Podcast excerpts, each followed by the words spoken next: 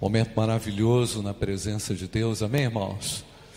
Onde podemos nos derramar, onde a gente pode colocar o nosso coração em adoração ao Senhor e permitir que Ele trabalhe, né? O mais importante é o trabalho dele em nós, amém, queridos? E eu tenho certeza que você, se está com o coração aberto para Deus, se você compreendeu exatamente aquilo que você cantou, se você cantou com a tua alma, o Senhor te visitou, porque o Senhor é gracioso, amém, irmãos? O Senhor é fiel, Ele cumpre com a sua palavra. E conhecendo o reino de Deus, e buscando conhecer o reino de Deus e ampliar o reino de Deus, a noção de reino de Deus na nossa vida, temos a chance, irmãos, de nos encontrarmos de novo com aquele que é o Rei, com aquele que é o Senhor com aquele que é o Todo-Poderoso, com aquele que pode todas as coisas. E Deus em Cristo se revelou e se manifestou para que os homens pudessem ter a chance, pudessem ter a oportunidade de voltar para Ele e com Ele permanecer desfrutando das bênçãos de um Rei. O nosso Deus é Rei eterno, amém, queridos? Ele é um rei eterno, ele, ele, ele era, ele é e ele há de vir. Louvado seja o nome do Senhor. Podemos crescer então no conhecimento dele, podemos crescer então no entendimento de quem ele é. Mas para que isso aconteça, é importante a gente conhecer também os aspectos do reinado no Antigo Testamento e como esse pensamento, essa noção de reinado, influenciou todo o pensamento daqueles que viriam ah, no Novo Testamento e que ah, realizariam no Novo Testamento também a obra de Deus. Então, a minha intenção com essa série de reflexões, começamos domingo passado, hoje e o próximo domingo, manhã e noite, é apresentar esses aspectos do reino de Deus e como o reinado no Antigo Testamento, estabelecido pelo próprio Deus, impactou a, a, a perdão, está relacionado aos ensinos de Jesus no Evangelho do Reino de Deus. Entender também o objetivo, o outro objetivo é entender o reino de Deus na, na perspectiva do ensino de Jesus e aplicar esses conceitos do reino de Deus pelo poder do Espírito Santo na nossa vida pois o Evangelho de Jesus foi o Evangelho do Reino, é o Evangelho do Reino de Deus. E há muitos aspectos, irmãos, quando a gente trata ah, do reino de Deus, e eu quero abordar alguns aqui hoje, mas nós vamos desdobrá-los no próximo domingo também. Mas é importante destacar aqui, irmãos, e frisar que no Antigo Testamento Deus se utilizou de algumas pessoas específicas para liderar o seu povo. Falamos isso domingo passado, você sabe disso.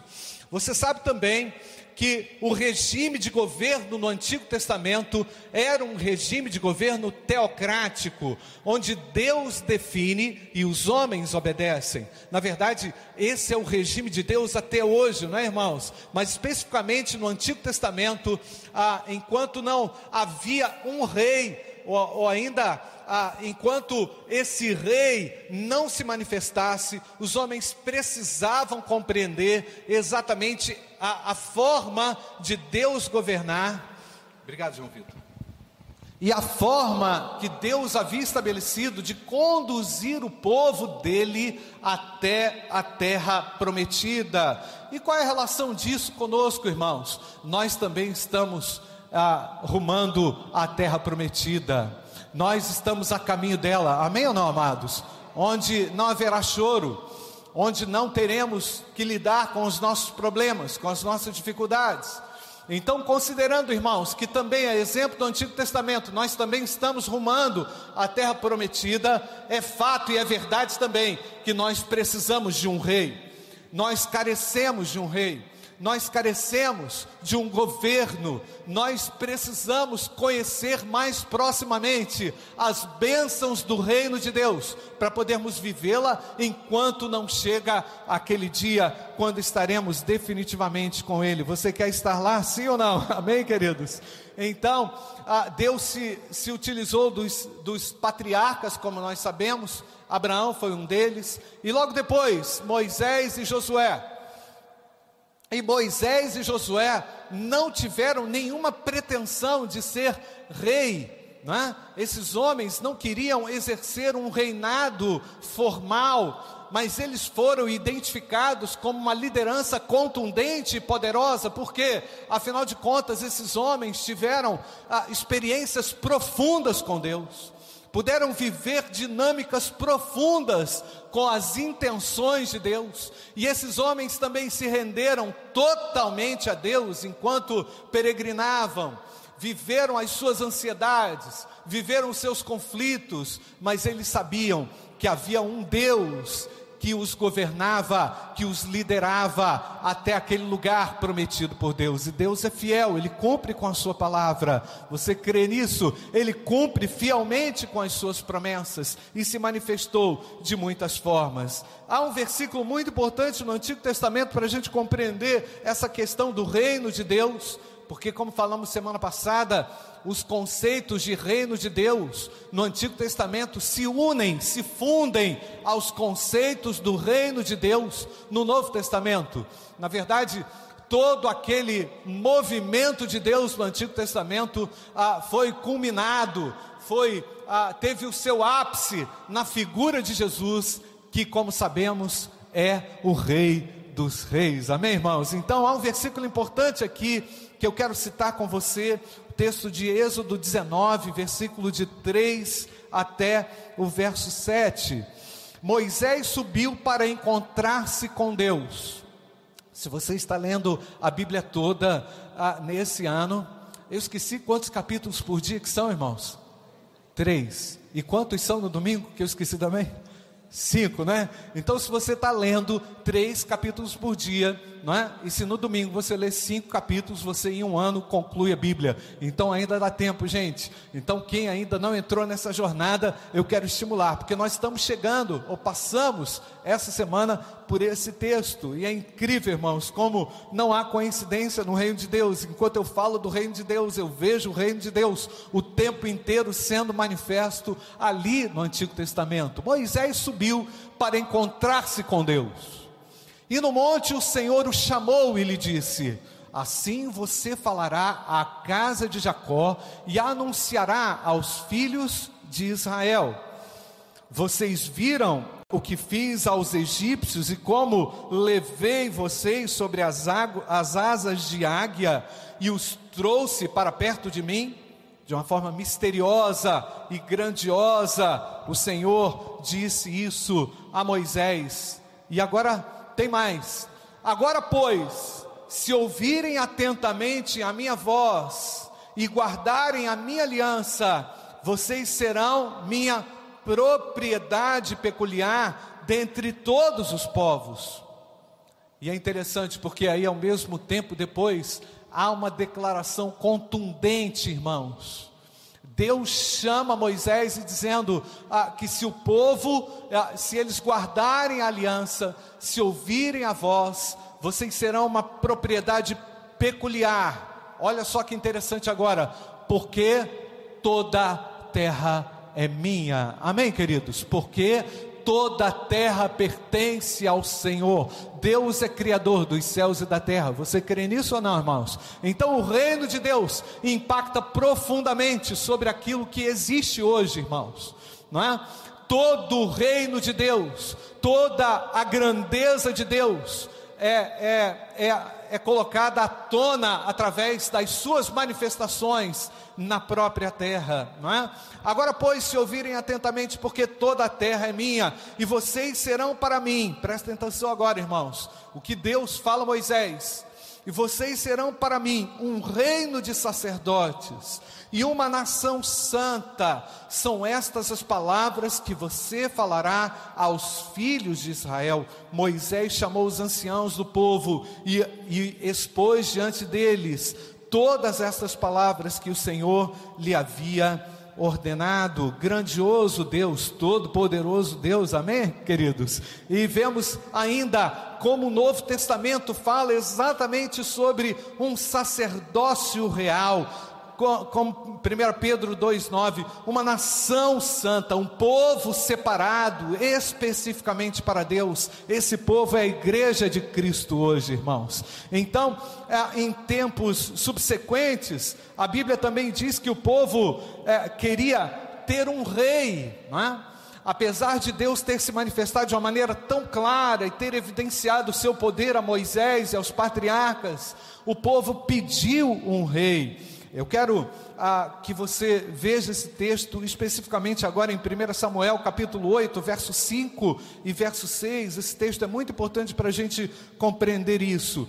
E eles disseram: Veja, você está ficando velho e seus filhos não andam pelos seus caminhos, porém, por isso queremos agora que você nos constitua um rei para que nos governe como acontece com todas as nações, ou em todas as nações, mas Samuel não gostou dessa palavra quando disseram: dê-nos um rei para que nos governe. Então Samuel orou ao Senhor. Samuel já estava desconfiado, irmãos, que o povo queria é, ficar parecido com os outros governos, ou o povo queria a atenção, não é? Para que pudessem se equiparar aos outros reinados.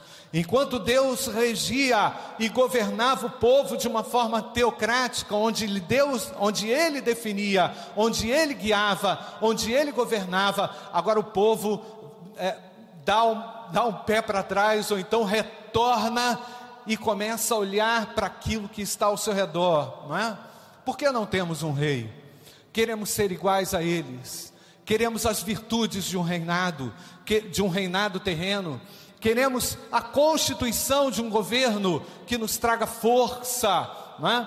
que nos dê poderio, que nos dê um orgulho, que traga ao nosso coração motivo de viver. Percebem, irmãos? Então, ah, na verdade, que eles estavam tomando como modelo as nações pagãs. Esse comportamento foi identificado, irmãos, como uma espécie de apostasia. Mas nós já sabemos, e falei isso domingo passado, que estava nos planos de Deus constituir sim um rei, mas Deus queria, é, sobretudo, que o reinado do povo de Deus tivesse como característica peculiar, singular, o aspecto espiritual. Deus não queria que o seu povo perdesse de vista essa essência, que é a essência espiritual. E as palavras reino, tanto no Antigo Testamento como no Novo Testamento, irmãos, não significa essencialmente aquilo que nós pensamos a respeito de um reino.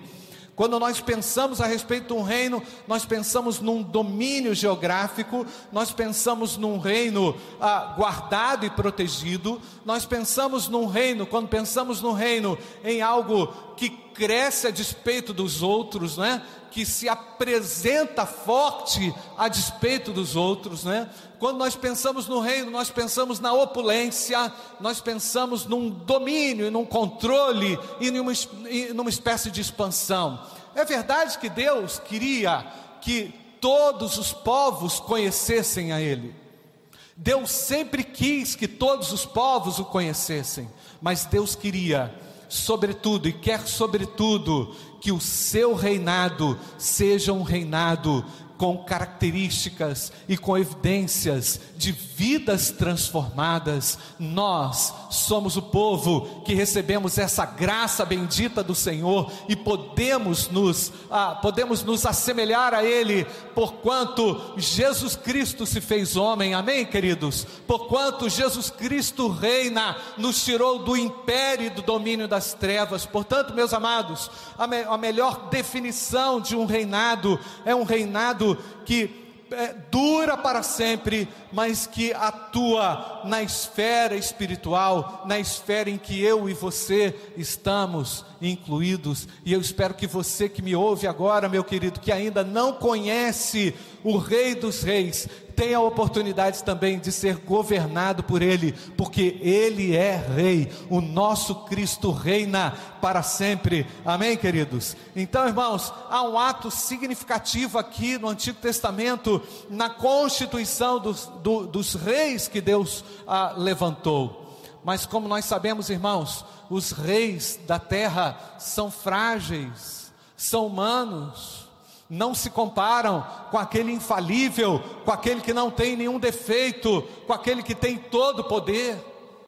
Portanto, os homens se frustraram, o reino do próprio Deus se dividiu, os reis se afastaram de Deus, os reis humanos que Deus instituiu, foram pegos em, em, tremendos flagrantes, como falei aqui semana passada, de apostasia, de idolatria, de cobiça.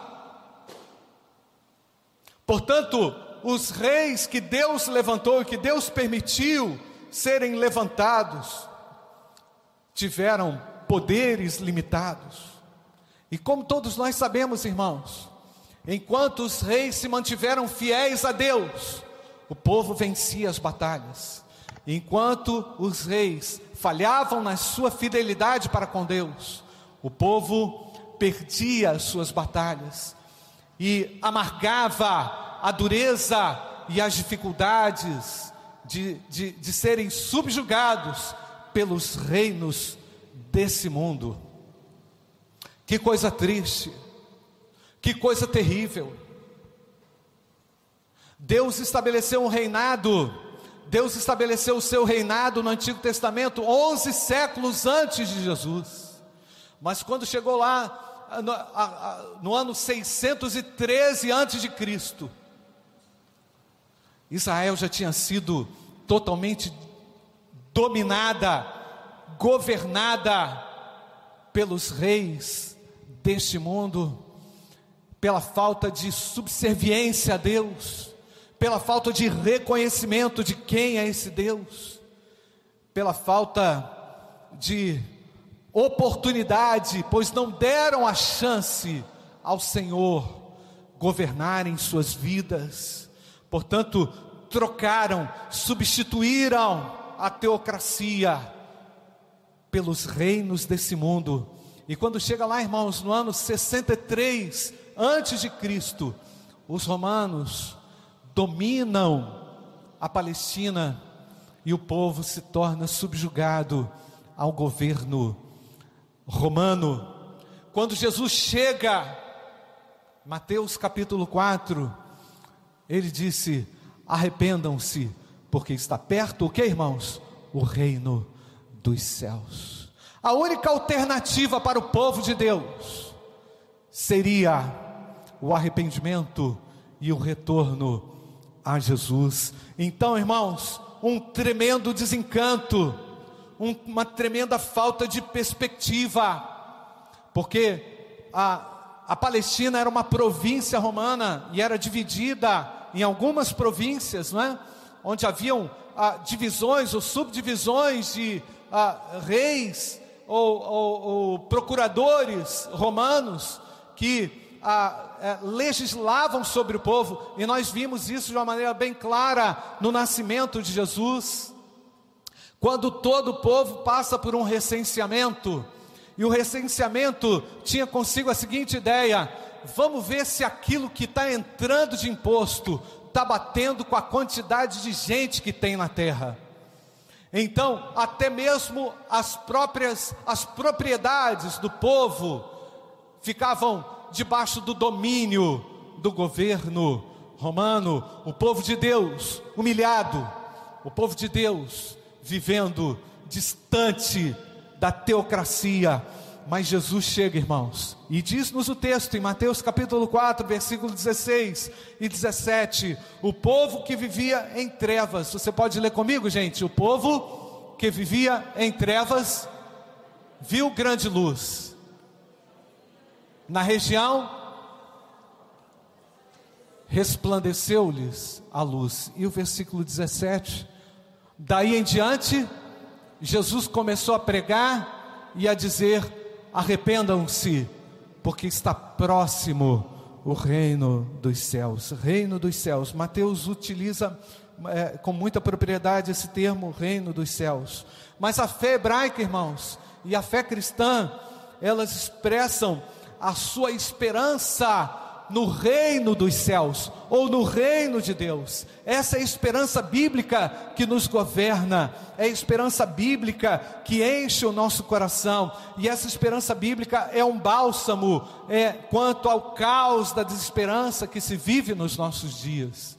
As pessoas estão desencantadas, as pessoas estão desgastadas, as pessoas estão oprimidas, as pessoas estão deprimidas, as pessoas estão cansadas, as pessoas estão frustradas com os embates dos governos desse mundo. É hora de anunciar, igreja, arrependam-se, porque é chegado o que, irmãos? O reino dos céus. O reino dos céus está próximo. Glória a Deus. Amém, queridos? Eu não sei quão perto ou quão distante você está do reino. Eu não sei quanto autogovernado você é. Ou não sei se você é alguém que quer deixar-se governar por aquele que tem o domínio e o controle das estações, das eras e de todas as coisas. O nosso Deus é real e é presente e ele se manifesta de forma individual a todo aquele que se coloca em arrependimento e fé diante dele. Portanto, a sua vida não precisa ser um desgoverno. A sua vida não precisa ser um caos diante do conhecimento do próprio Cristo, o Filho de Deus, aquele que veio para nos tirar das trevas desse mundo e nos colocar num reino que é eterno. O reino de Deus é eterno. Você pode repetir isso, meu querido? O reino de Deus é eterno. Louvado seja o nome de Jesus. E há um autor, irmãos, que eu gosto muito dele, George Led. Acabei adquirindo um livro é, que tem me ajudado muito a entender os aspectos do reino de Deus, George Led, o Evangelho do Reino. Ele diz o seguinte: a noção bíblica de reino de Deus tem raízes profundas no Antigo Testamento e se fundamenta na certeza de que existe um Deus vivo e um Deus eterno que se revelou aos homens e que tem um propósito para com a raça humana. Por mais distante que ela ande de Deus, eu acrescento, por mais longe que ela que ela esteja do reino de Deus, há esperança para a raça humana, porque enquanto a vida, enquanto nós podemos anunciar a verdadeira vida, há esperança para os homens. Não desista daquelas piores pessoas que você julgar assim, elas podem ter a mesma oportunidade que você, porque o nosso Deus é um especialista em mudar vidas e inserir pessoas regeneradas no reino de Deus. Ele fez isso comigo, ele fez isso com você, amém, irmãos? Ele transformou a minha vida, me inseriu num contexto de reino de Deus e hoje há um governo sobre a minha vida, há um governo sobre nós. Louvado seja Deus. E, irmãos, lá no Antigo Testamento, em, do, em duas ocasiões, foi profetizado algo lindo e extraordinário daquilo que Deus faria. Eu quero ler com você Isaías capítulo 2, versículo 4. Nos diz o texto: Ele julgará, se você conseguir ler comigo, faça isso. Ele julgará entre as nações e corrigirá muitos povos.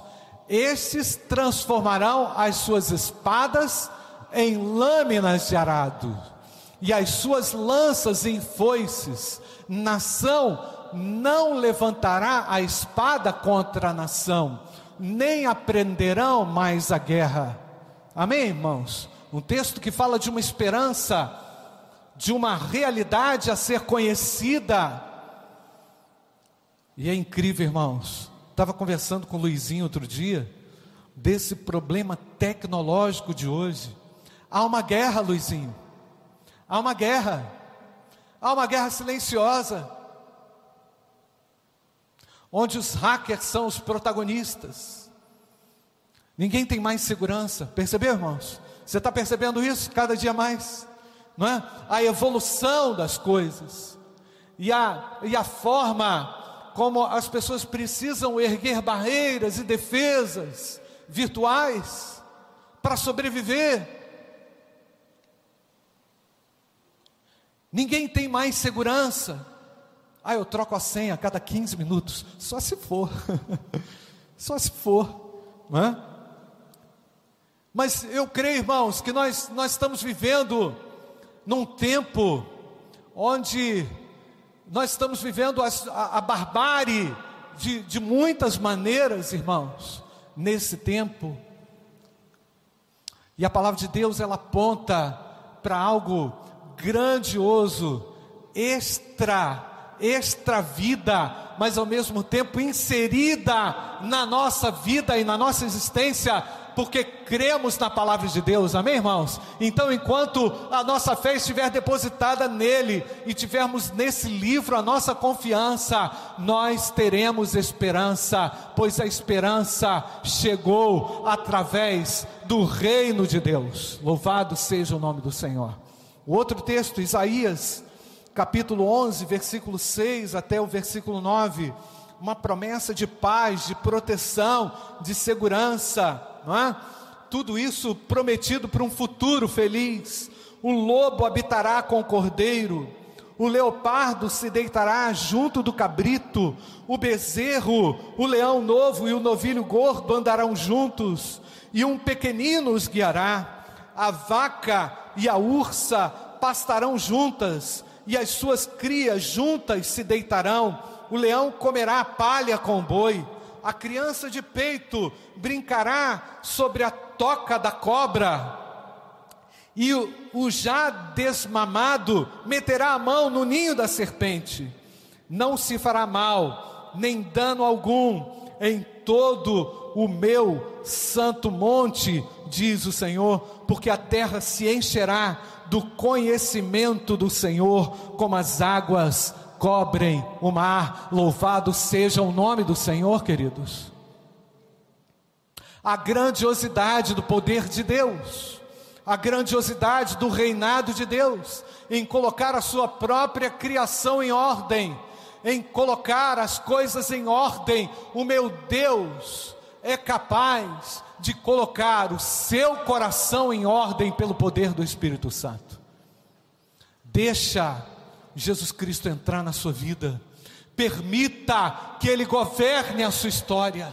Permita que Ele entre e lidere para sempre a sua vida, porque o seu reinado é um reinado eterno, jamais acabará. Então, irmãos, o, te, o tema é, da, é, do reino de Deus é um tema super recorrente na Bíblia, muito próximo de todos os profetas e de todos aqueles patriarcas, e muito próximo também do, do último profeta que foi o próprio João Batista, e Jesus Cristo reúne sobre, sobre si, sobre ele, todos os aspectos da profecia do Antigo Testamento, atribuindo a si mesmo, como nós podemos crer que ele é sacerdote, que ele é rei e que ele é também o nosso Salvador pessoal, louvado seja o nome do Senhor. Então, o ensino de Jesus aos homens perdidos na sua época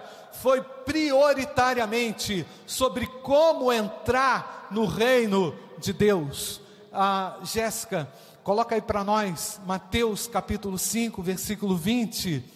Se puder ler comigo, porque eu afirmo que se a justiça de vocês não exceder em muito a dos escribas e fariseus, jamais entrarão no reino dos céus. Então, pode deixar aí, Jéssica. Então, Jesus Cristo questionou a justiça dos homens, a justiça dos religiosos, e disse que ah, aquilo ah, não não servia ou não serviu para que eles entrassem no reino de Deus. Com esse versículo, Jesus diz que havia muitos e muitos e muitos distantes ou longe ou fora do reino dos céus. Em Mateus capítulo 12, versículo 28, Jesus também apresenta um outro aspecto do reino de Deus. Nos diz o texto, Mateus 12, 28: Se porém eu expulso os demônios pelo Espírito de Deus, certamente é chegado o reino de Deus sobre vocês. Portanto, Jesus expulsava demônios, Jesus demonstrava através dos seus sinais que era chegado o reino de Deus. Jesus também, através das parábolas, irmãos, explicou a respeito do reino de Deus em Mateus capítulo 3, versículo 11, ao que Jesus respondeu: Porque a vocês é dado conhecer os mistérios do reino dos céus, mas aqueles isso aqueles isso não é concedido. Portanto, Jesus explicando que as parábolas era uma forma deles compreenderem, de alguns compreenderem e outros não compreenderem o reino dos céus. E ainda em Mateus capítulo 6, versículo 20, Jesus, quando ensinou a orar, o centro do seu pedido foi: vamos ler, irmãos, venha o teu reino, seja feita a tua vontade, assim na terra como no céu. Olha que oração extraordinária que nós fazemos e queremos fazer sempre, não é, irmãos? Vamos de novo, irmãos. Venha o teu reino, seja feita a tua vontade, assim na terra como no céu. E na véspera da sua morte, irmãos, Jesus ainda ensinou os seus discípulos a respeito das futuras alegrias na comunhão do reino de Deus. Portanto, o reino de Deus é algo presente, e o reino de Deus é também, na perspectiva de Cristo, algo futuro. E é isso que nós vemos nesse texto, em Lucas capítulo 22, versículo 22. Pois o filho do homem vai segundo o que está determinado, mas ai daquele por quem ele está sendo traído. Jesus faz uma declaração aqui muito séria naquele momento final, quando ele foi traído por Judas. Então começaram a perguntar entre si qual deles seria o que estava para fazer isso. Houve também entre eles uma discussão sobre qual deles parecia ser o maior. Mas Jesus disse: presta atenção agora, gente. Os reis dos povos dominam sobre eles, e os que exercem autoridade são chamados de benfeitores. Mas vocês não são assim. Pelo contrário, o maior entre vocês seja o que, irmãos? Como menor, e aquele que dirige seja como que serve, pois qual é maior, aquele que está à mesa ou aquele que serve? Não é verdade que aquele que está à mesa, pois no meio de vocês eu sou como quem serve. Vocês são os que têm permanecido comigo nas minhas tentações e eu confio a vocês um reino. Podemos ler de novo, irmãos? E eu confio a vocês um reino, assim como meu Pai confiou a mim, para que comam e bebam a minha mesa no meu reino, e vocês se assentarão em tronos para, para julgar as doze tribos de Israel. Louvado seja o nome do Senhor. E Jesus prometeu retornar à terra nesse versículo último, em Mateus capítulo 25, versículo 34. Então o rei dirá aos que estiverem à sua direita: Venham, benditos de meu Pai. O que está escrito, irmãos? Venham herdar o reino que está preparado para vocês desde a fundação do mundo. Irmãos, o que, que é o reino de Deus? Quando e como ele virá? Como ele virá? Como será o reino de Deus? O reino de Deus é aqui, o reino de Deus é no futuro. Como é a vida, ou como deve ser a vida no reino de Deus? Quais são as exigências do reino de Deus?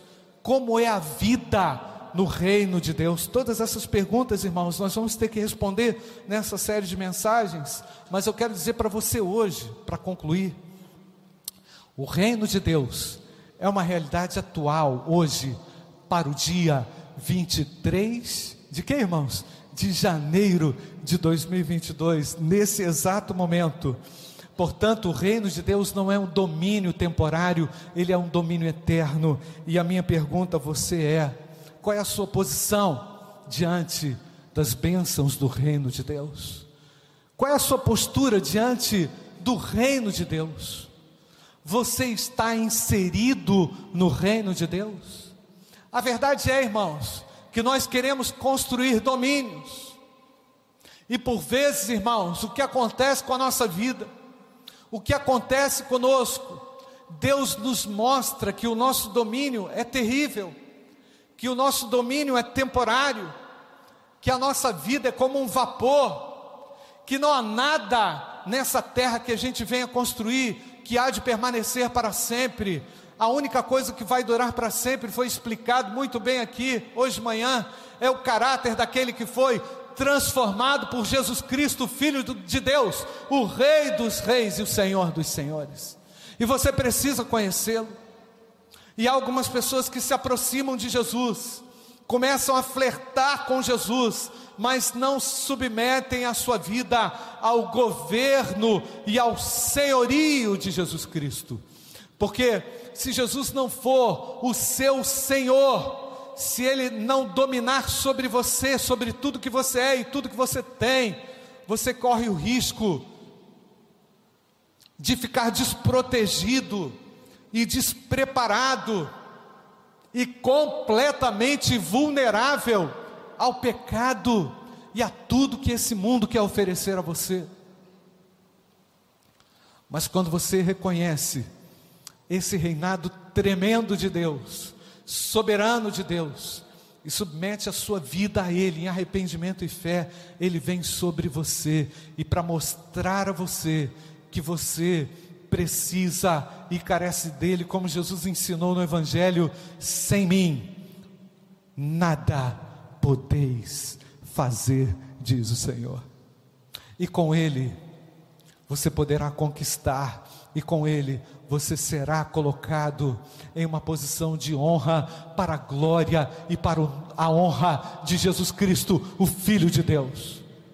Ele vai lavar as suas vestes, Ele vai limpar você de todo pecado, Ele vai tirar você de todo engano, porque Ele é Deus. O reino de Deus é o seu próprio poder, o reino de Deus é sempre eterno, o seu domínio permanece de geração em geração. A esfera do governo de Deus é o céu e é a terra, e Ele quer dominar sobre a sua vida. Ele quer dominar sobre a sua vida, mas Ele não quer destruir você, não. Ele quer destruir aquilo que você construiu no lugar de Deus porque Ele quer colocar-se, Ele quer inserir-se completamente na sua vida como um rei governante, como um senhor soberano, pois Ele domina sobre tudo e sobre todos. Nós vamos cantar, feche seus olhos, o seu reino é sempre eterno, Ele governa e Ele pode governar sobre a sua vida. Eu não sei qual é a sua, qual é a sua situação, eu não sei de que forma você entrou aqui, de repente você hoje ah, perdeu a sua liberdade, a sua liberdade espiritual, de repente está muito distante ainda, porque na verdade você está distante do reino de Deus. O pastor Júnior falou algo tremendo aqui hoje pela manhã. Quem é não quem não é governado pelo amor, quem, é, quem não é liderado pelo amor, quem não é guiado pelo amor, perdeu a esperança porque quem ama verdadeiramente conhece a Deus, porque quem vive com Deus vive debaixo de um reinado de amor, onde Ele governa de maneira sensata, de maneira coerente e de maneira sábia a sua vida e a sua história. E quem sabe você entrou aqui nessa noite totalmente desgovernado. Você não sabe para onde que sua vida está indo, a sua vida profissional, sua vida emocional, seu relacionamento enfim, você não tem noção de mais nada. Mas você precisa ter uma noção muito clara de quem é Deus agora na sua vida. E você precisa render-se totalmente àquele que fez você chegar nessa condição, que permitiu que você chegasse nessa condição. para que você conhecesse as bênçãos do Evangelho do Reino de Deus, para que você conhecesse essencialmente quem é Jesus Cristo, o Rei dos Reis. Ora, o amor de Deus, o Pai, a graça bendita, todo-poderosa do nosso Senhor e Salvador Jesus Cristo e as consolações do Espírito Santo de Deus repousem sobre todos nós, hoje e para todos sempre. Amém, amém e amém.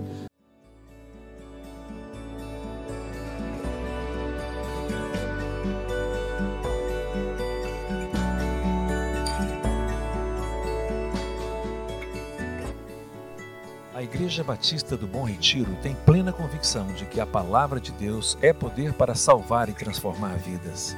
Nosso desejo é que essa mensagem tenha alcançado seu coração. Para saber mais sobre quem somos e em quem acreditamos, acesse ibbrpatinga.com.br.